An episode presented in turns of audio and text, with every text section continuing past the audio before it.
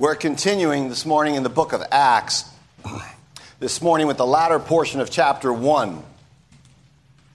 And we've emphasized that the book is first and foremost, this may be obvious, about the apostles. Right? So let me put provocatively what I'm getting at here when I say that.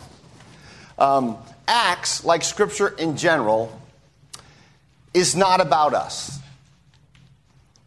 It is about the works of the triune God in creation, in Israel, in redemption, and in glory.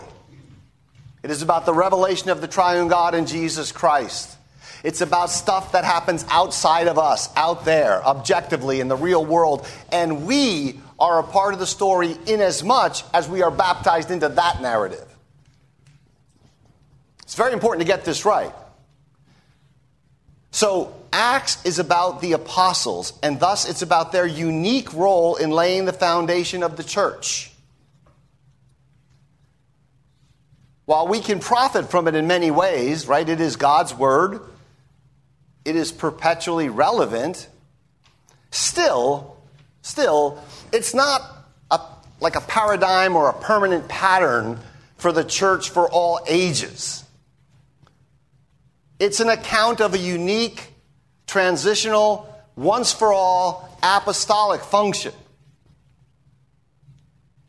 So once we start to grasp this, we start to realize that a lot of why can't we be like the church in the book of Acts talk is misguided. Instruction from the apostles in the book of Acts? Yes. Imitation of the apostles in the book of Acts? Well, you know, in some ways, yes, but in some very important ways, no. Right? They are apostles, we are not. The book of Acts is not a manual of inspiration for your spiritual life. None of the Bible is that, in fact. And to read it that way is to distort the book. And so, what we're seeing uh, Luke lay out in chapter 1 before he gets to the event of Pentecost and the actual apostolic preaching of the apostles is he's laying out the importance of this unique, unrepeatable college of men. And we'll see that again today. And it will turn out that our faith rests literally upon the uniqueness of this college, this apostolic college. So we'll make two points here. They're, in, they're on the outline in your bulletin Scripture and the 12. So, first, Scripture. Peter stands up in the company of the 120 and he says this The Scriptures had to be fulfilled, which the Holy Spirit spoke beforehand by the mouth of David concerning Judas, who became a guide to those who arrested Jesus. Right? So, we're at the heart of the gospel events here, the Lord's passion. Notice a few things about what Peter says of Scripture here. First, first he says, Scripture had to be fulfilled. Had to be. There's a necessity to it. Because the God who breathes out, breathes out Scripture is sovereign and unrivaled, and his purposes cannot be thwarted. Even in the case of evil events, in the case of this crime, Judas's wicked betrayal of the Lord, it had to come to pass. Why? Because it was written beforehand in Holy Scripture. So, right at the outset, we see that God ordains even wicked acts, even this most wicked of acts. He does so without being the author of sin. And this is part of the scandal and is part of the mystery of providence. Second, notice, notice what Peter says, right? Scripture is something the Holy Spirit speaks through the mouth of David. It's the Word of God in the language of men. And thus, all Scripture, from Genesis to Revelation, is God breathed and profitable, we're told, for reproof and correction, for training, for equipping. Third, notice this Jesus appointed 12 apostles. One defected, And the narrative is getting us back to the original number 12. That's the burden of this narrative, from 11 to 12. Because 12 is a symbolic number, referring to the renewed Israel of God with its 12 tribes. So Jesus says, for example, in Luke 22, he says that the 12 apostles will sit on 12 thrones, judging the 12 tribes of Israel. Right, and that's all true. But Peter, if you notice, he does something slightly a little different here. He says, Scripture said this would happen.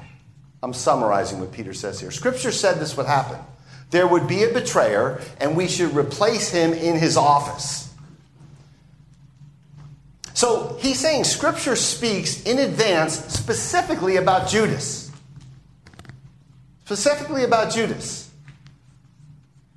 Did you, did you hear Judas spoken of in that long Psalm 69 reading? Because that's who the psalm's about. At least a prominent player in that psalm is Judas. We'll come back to this, right? But Scripture speaks specifically in advance about Judas. He was numbered, Peter says in verse 17. He was numbered among us, or he was allotted his share in this ministry. So Judas was one of the privileged 12 to share in the apostolic ministry.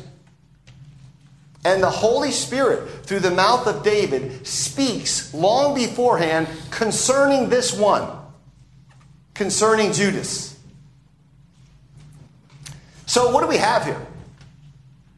Well, it's an inspired apostolic interpretation, an application to the current situation faced by the 11 and the gathered church. Almost none of us would, I think, naturally have taken the psalm texts that Peter is about to cite and apply them in the way that he applies them.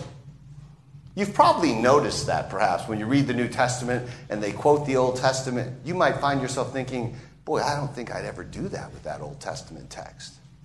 That should be like a little alarm bell that says, maybe I'm not reading the Old Testament well. Like maybe I don't have the apostolic mind. Right? When Psalm 69 is opened up, you should think Judas.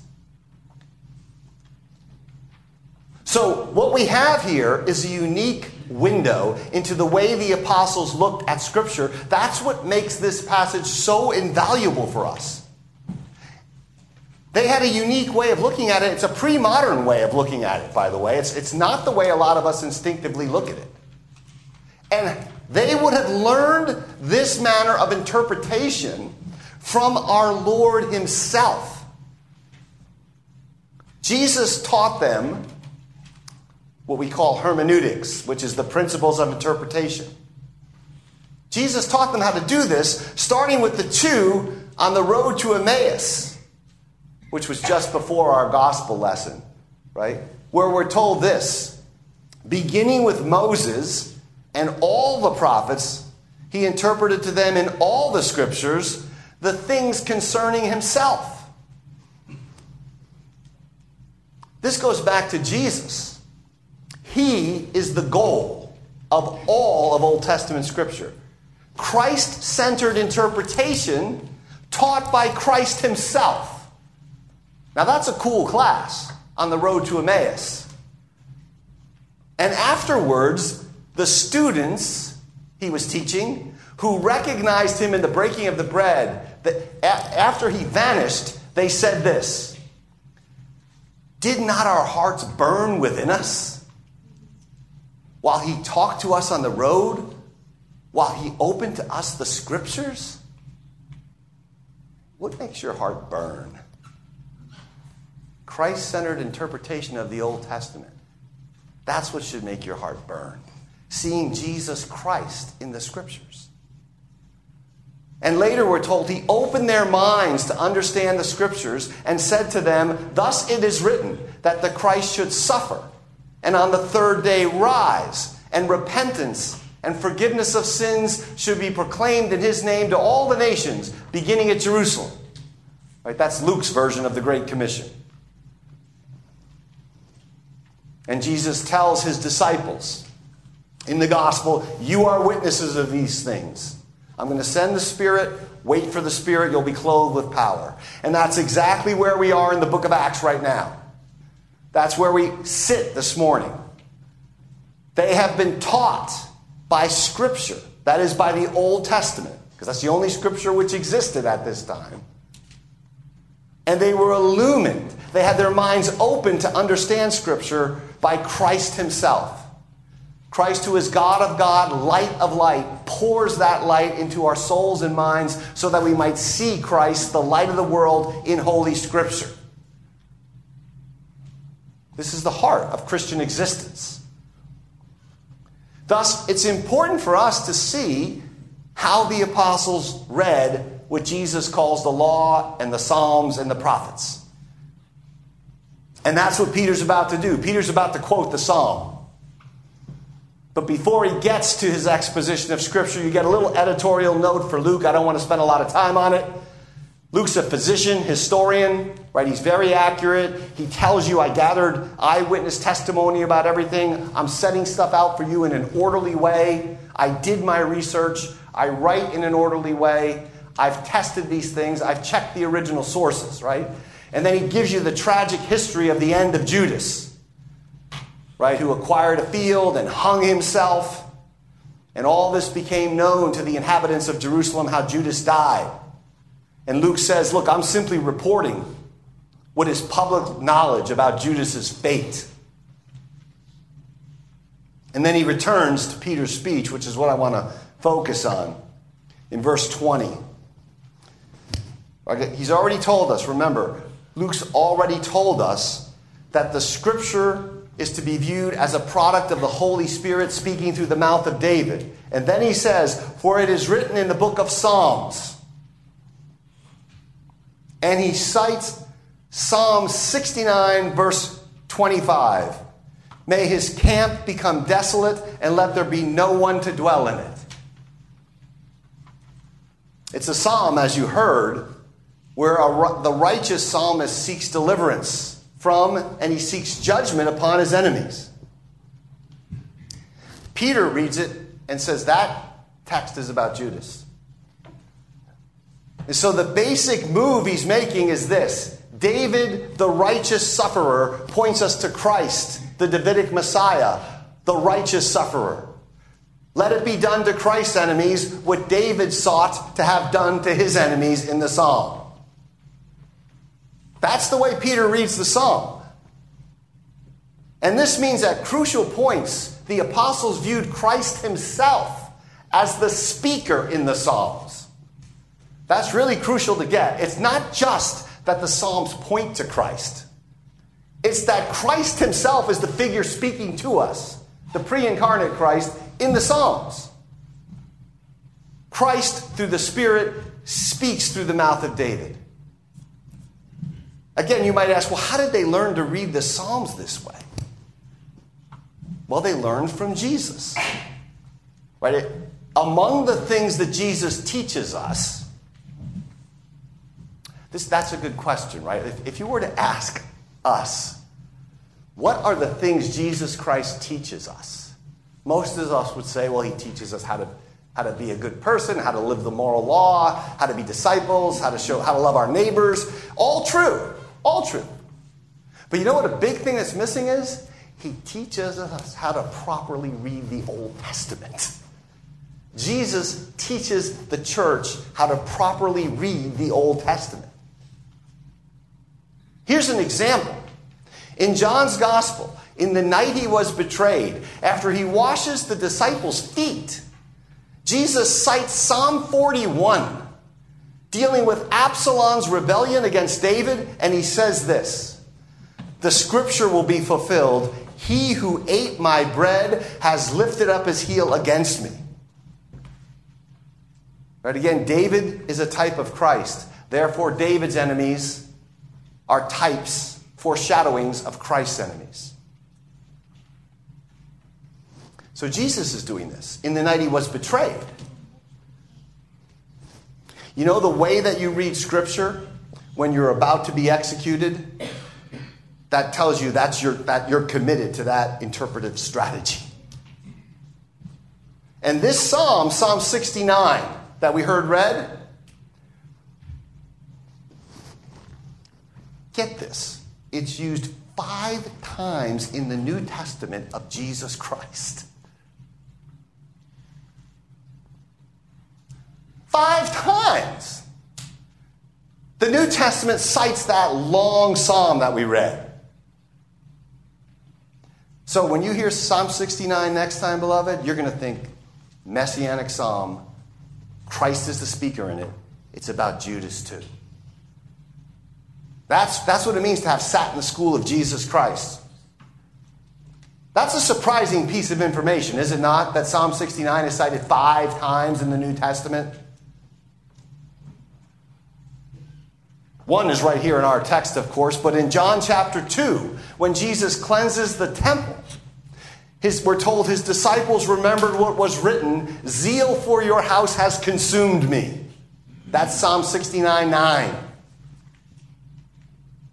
And then again in the upper room on his last night, Jesus speaks of the hatred that attends his ministry. And he says, What is written in their law must be fulfilled. They hated me without a cause. That's Psalm 69, verse 4. In Romans 11, where Jesus, where Paul is speaking of the temporary hardening of Israel, Paul says, citing Psalm 69, at length, at length, now, you know this section of the book of Romans, it's an important section. Paul's trying to come to terms with the future of Israel. And he says, David says, let their table become a snare and a trap, a stumbling block and a retribution for them. Let their eyes be darkened so that they cannot see and bend their backs forever.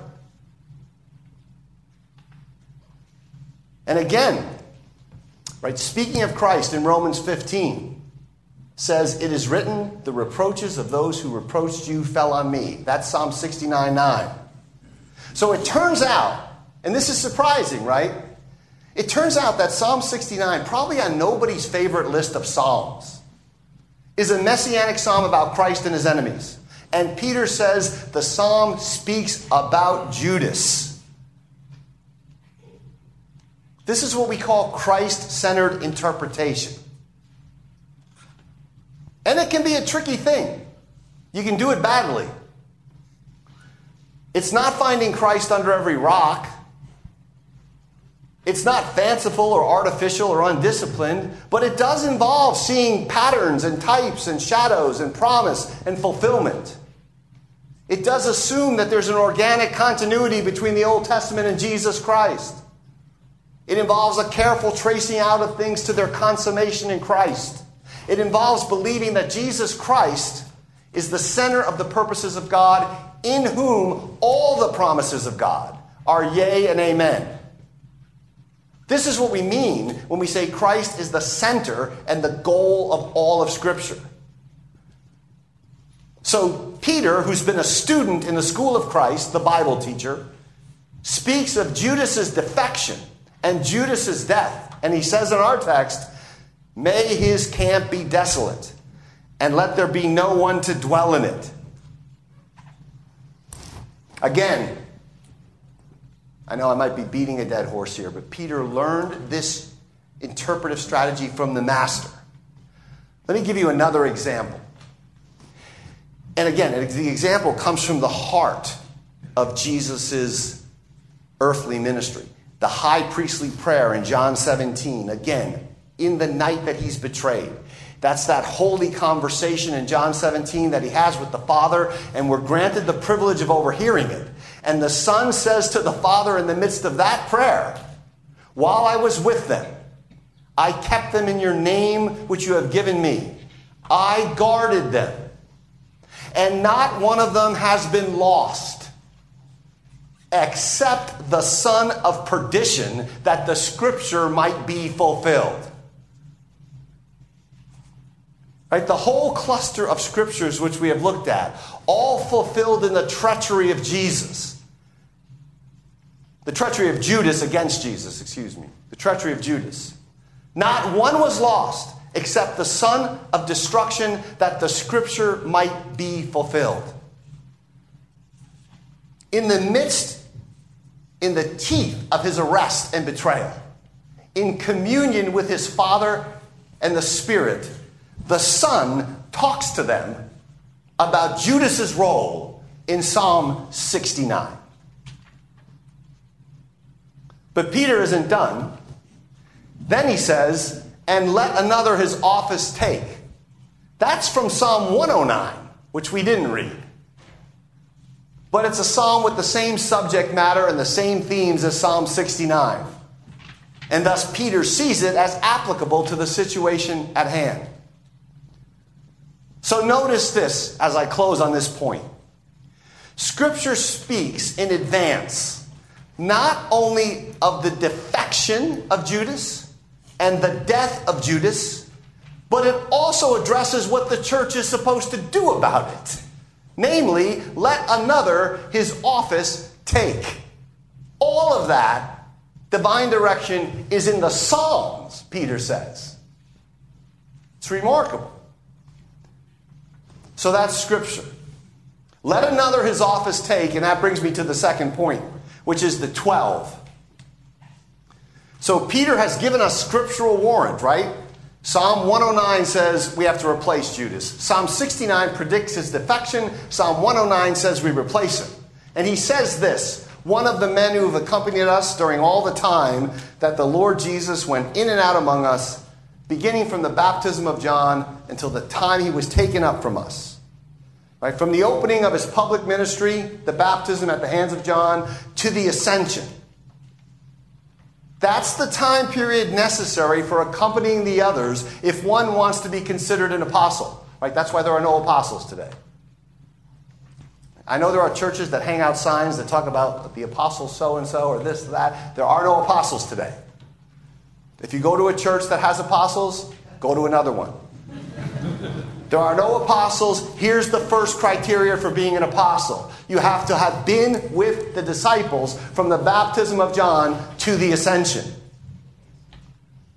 And by the way, that's the time period covered in the primitive, the earliest apostolic preaching, right? They preach about what happened, what Jesus did from the baptism of John through his earthly ministry, his miracles, his teaching, through his death, his resurrection, and his ascension.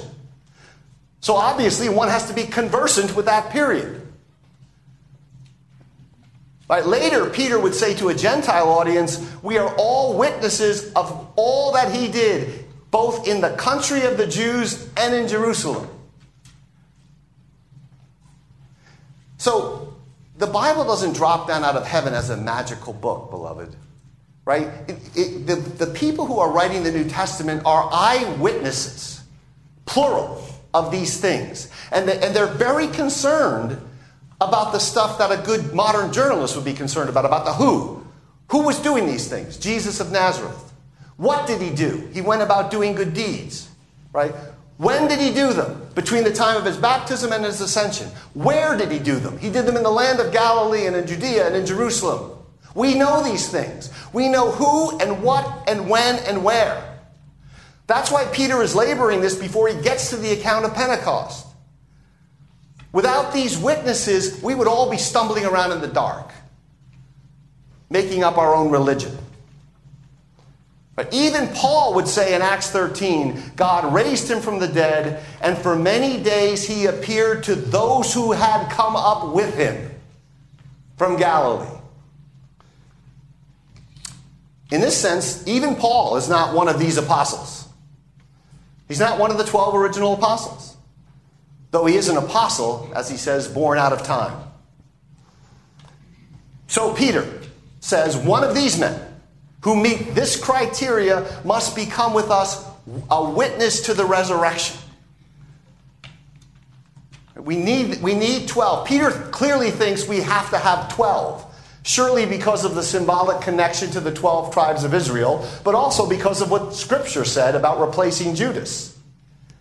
Right? Peter thinks that the foundation of the church, guarded with entrusting the apostolic tradition, received from the Lord's mouth himself, that that foundation has to number 12 and that those 12 must all be eyewitnesses not only of Jesus' resurrection but of his whole earthly life his whole public ministry right we are witnesses to the resurrection And that resurrection becomes, as you'll see as we go through the book of Acts, Lord willing, that is the theme of the apostolic preaching.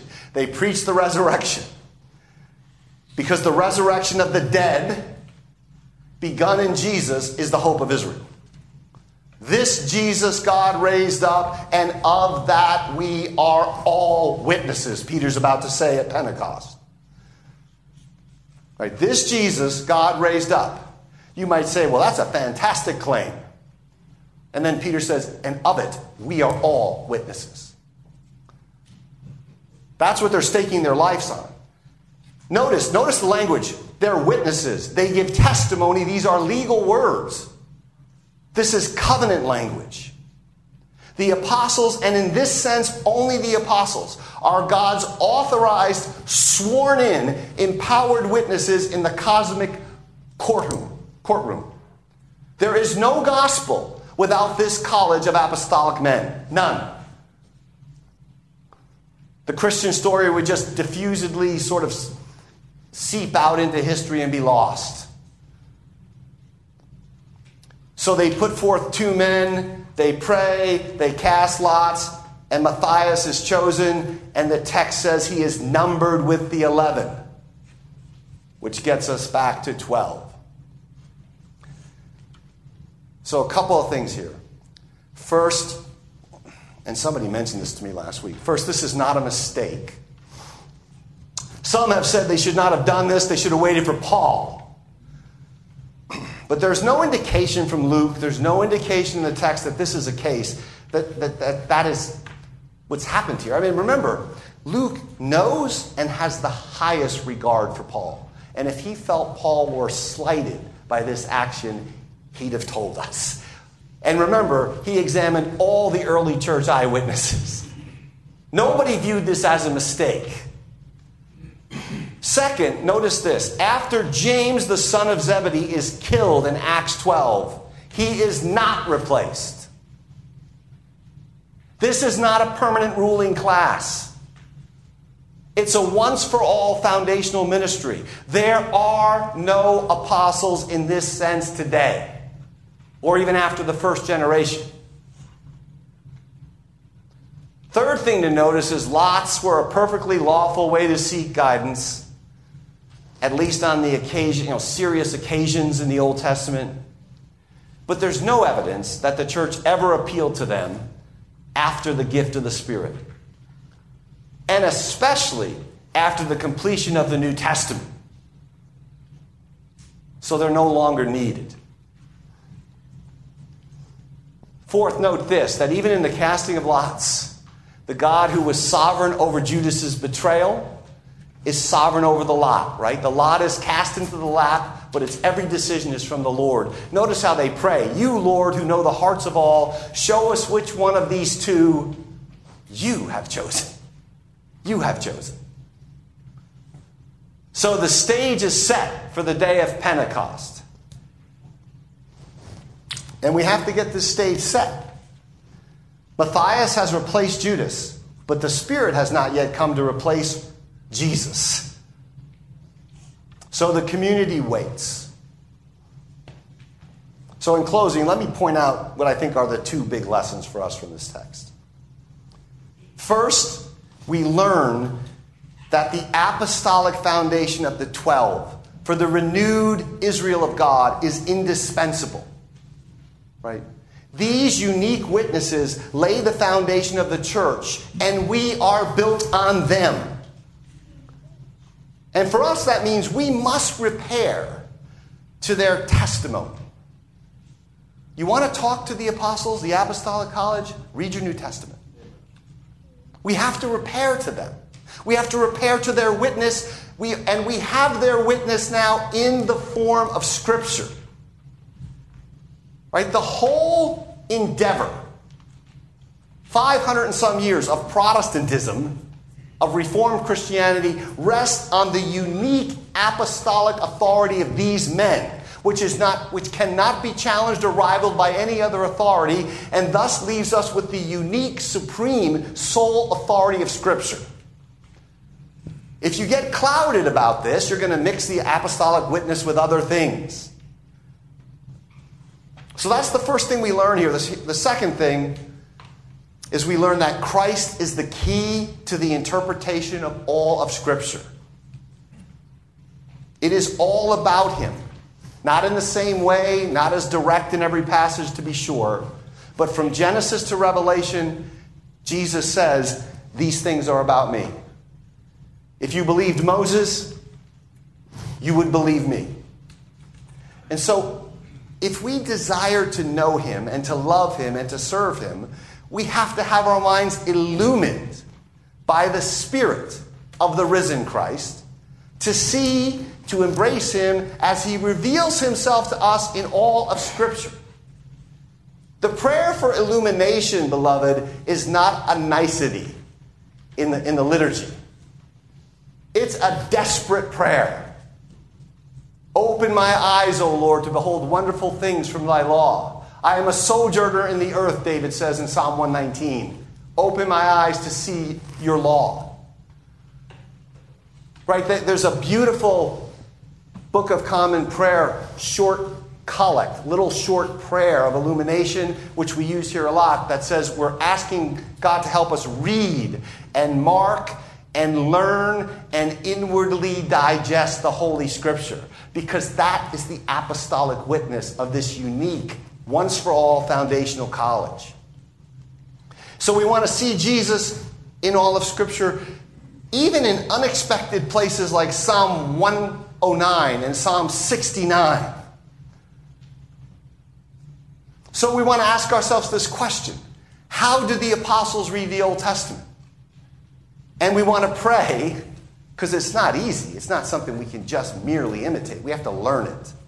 We want to pray, Lord, let me read it the same way. Right? And in this way, through the Word, we are filled with the Spirit and we wait. We wait for the Lord. And in our own way, derived from and dependent on these witnesses, we bear witness. We bear witness to the risen Christ. But we know this, and we remember this we are the superstructure, they are the foundation. This is the foundation on which we are built and on which we stand in the one holy, Catholic, and apostolic church. Amen.